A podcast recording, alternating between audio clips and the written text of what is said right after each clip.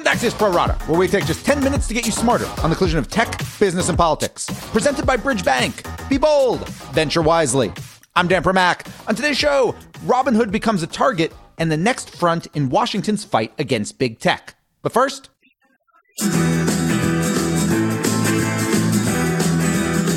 that should have been the theme song for Michael Bloomberg's campaign, which formally ended this morning after the former New York City mayor failed to win a single one of the 14 states that voted yesterday during Super Tuesday. Yeah, he got American Samoa and some delegates here and there, but the upshot is that as I record this, Bloomberg is preparing to publicly explain why he's endorsing Joe Biden for president. Why it matters is that Bloomberg's campaign proves you cannot buy elections. You just can't. Money can and certainly does help you win elections, but it can't be the primary force. Now, the numbers here are just staggering. Bloomberg is estimated to have spent around $600 million on his campaign over what was really just around 100 days. For context, Donald Trump's entire 2016 campaign, primaries in general included, are estimated to have spent less than $400 million. Now, Bloomberg has pledged to direct his massive machine to support the eventual nominee, whether Biden or Sanders, although it looks like Biden will be the initial beneficiary. The questions now are exactly how that will work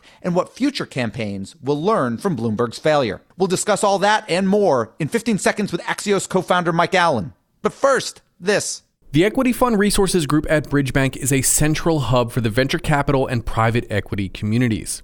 Offering banking services for funds, partners, and their portfolio companies, Bridgebank's financial solutions are designed for the entire innovation ecosystem. Meet with our team at this year's Women's Private Equity Summit in Dana Point, California, March 11th through the 13th. Bridgebank is a division of Western Alliance Bank. Bridgebank. Be bold, venture wisely. We're joined now by Axios co-founder Mike Allen. As of last check, Michael Bloomberg had gotten about 1.6 million votes yesterday, which means that he spent around $365 per voter. In political terms, is that kind of the worst bargain we have ever seen from a presidential candidate? Yeah, the worst in history. We calculated that no one has ever spent more in politics to get less. So not a single state. Mike Bloomberg has the mighty American Samoa to show for the 566 million, half billion that he spent on ads, 200 some million that he spent on Super Tuesday states. Why does it matter? We've learned that you can buy yourself into the top tier. You can buy yourself name recognition, attention. What you cannot buy is a connection with the American people. You can't buy a personality for debate. You cannot buy a connection, a fever that will make people want to go out and vote for you to take a chance on you. You've been covering politics for a while. Is this partially the rise of social media in the sense of maybe 20 years ago being able to dominate paid advertising, particularly on broadcast television and cable television, would have mattered so much more then than it does now when so many of us are getting our news via Facebook and Twitter and kind of so called earned media? No, I think that that is a great point. And what we saw with his ads was an effort to emulate the Trump magic. So, one of the Trump precepts is that if people see you everywhere, they take you more seriously, that it gives you a validity, a credibility, a plausibility. And we saw that in the 80s all the time the president was coming up in New York. We saw that with The Apprentice, which was so popular on NBC in middle America. So Trump had a ubiquity that helped him. And the Bloomberg campaign said, well, let's buy that. We'll buy up all these ads. We'll be everywhere, especially on NFL games, right? Because live sports is one of the last things that we watch in real time. So, regional NFL, national NFL, Bloomberg was everywhere. In fact, a funny story I went to visit the uh, Bloomberg campaign headquarters in Times Square, and I was walking through their offices, and every campaign has the TVs tuned to cable news, right? It took me a second to realize these weren't turned to cable news because they were endless loops of Mike Bloomberg ads, and that's what cable news seemed to look like these days. Fair enough. Very fair. Mike, let me just take you back for a minute. You know, there was a perception when Mike Bloomberg got into the race, which was two days after Deval Patrick, and Bloomberg did better than him.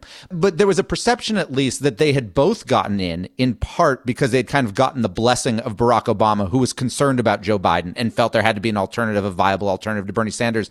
So if Bloomberg was wrong, was Obama also wrong?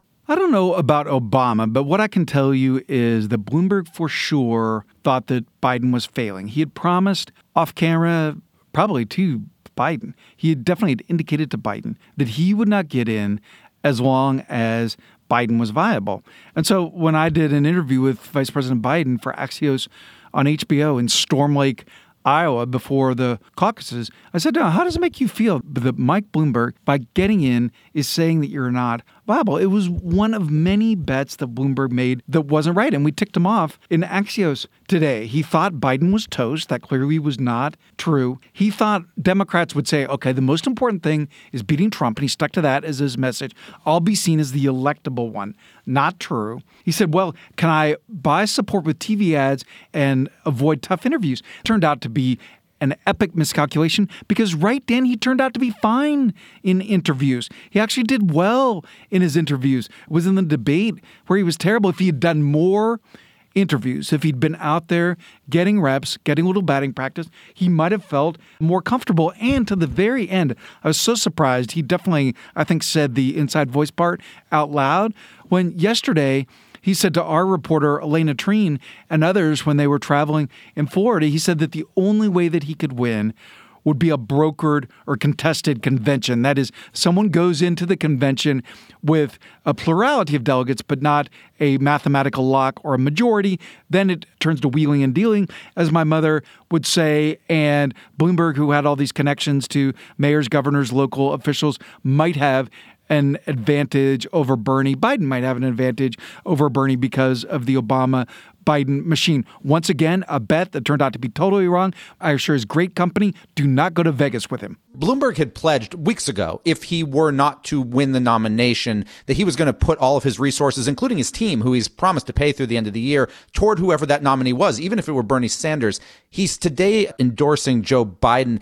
How would it actually work? Do you have any sense of the mechanics? How does Mike Bloomberg put his resources toward the Biden campaign? The Bloomberg machine has a Bloomberg machine that was built for the midterm elections. They figured out how to target key districts and were very successful and helpful to House Democrats in 2018. I suspect that it takes a little bit of that form for one thing, this has been a little bit kind of misreported. I wouldn't say all the resources. He will put resources to it. If it were him, I think it's fair to assume that he would spend more. And there was some debate about Senator Sanders would even accept his resource, and I think he might be happy to have him not accept that. But assuming it's Biden, and we're gonna have to figure out the legalities of this because, as you know, it's very technical what you can do for a campaign. Right. He can't just send him a check for $200 million.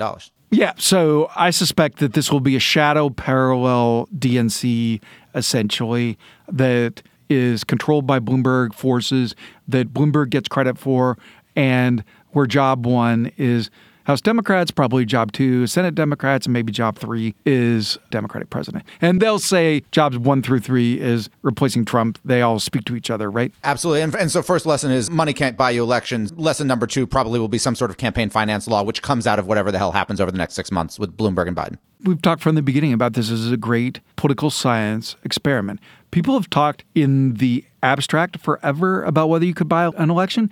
And 10, 12 years or more, the Bloomberg people in particular have been talking about like, could you do this. So, exactly what the money did, what the shortfalls were, like what the how it could have been redirected or what the roads not taken were will be a fascinating field of study and will be uh, way, way, way, way, way, way over examined. Mike Allen, who every morning writes Axios AM newsletter, which you can get at signup.axios.com. Thanks so much for joining. Thank you, Dan. My final two right after this. The Equity Fund Resource Group at Bridge Bank is a central hub for the venture capital and private equity communities.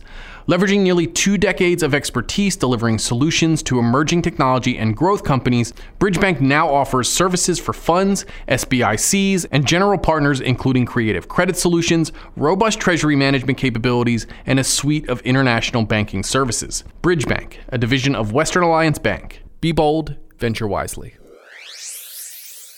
Now it's time for my final two, and first up is Robinhood, the popular no fee stock trading app that is having a terrible, horrible, no good, very bad week.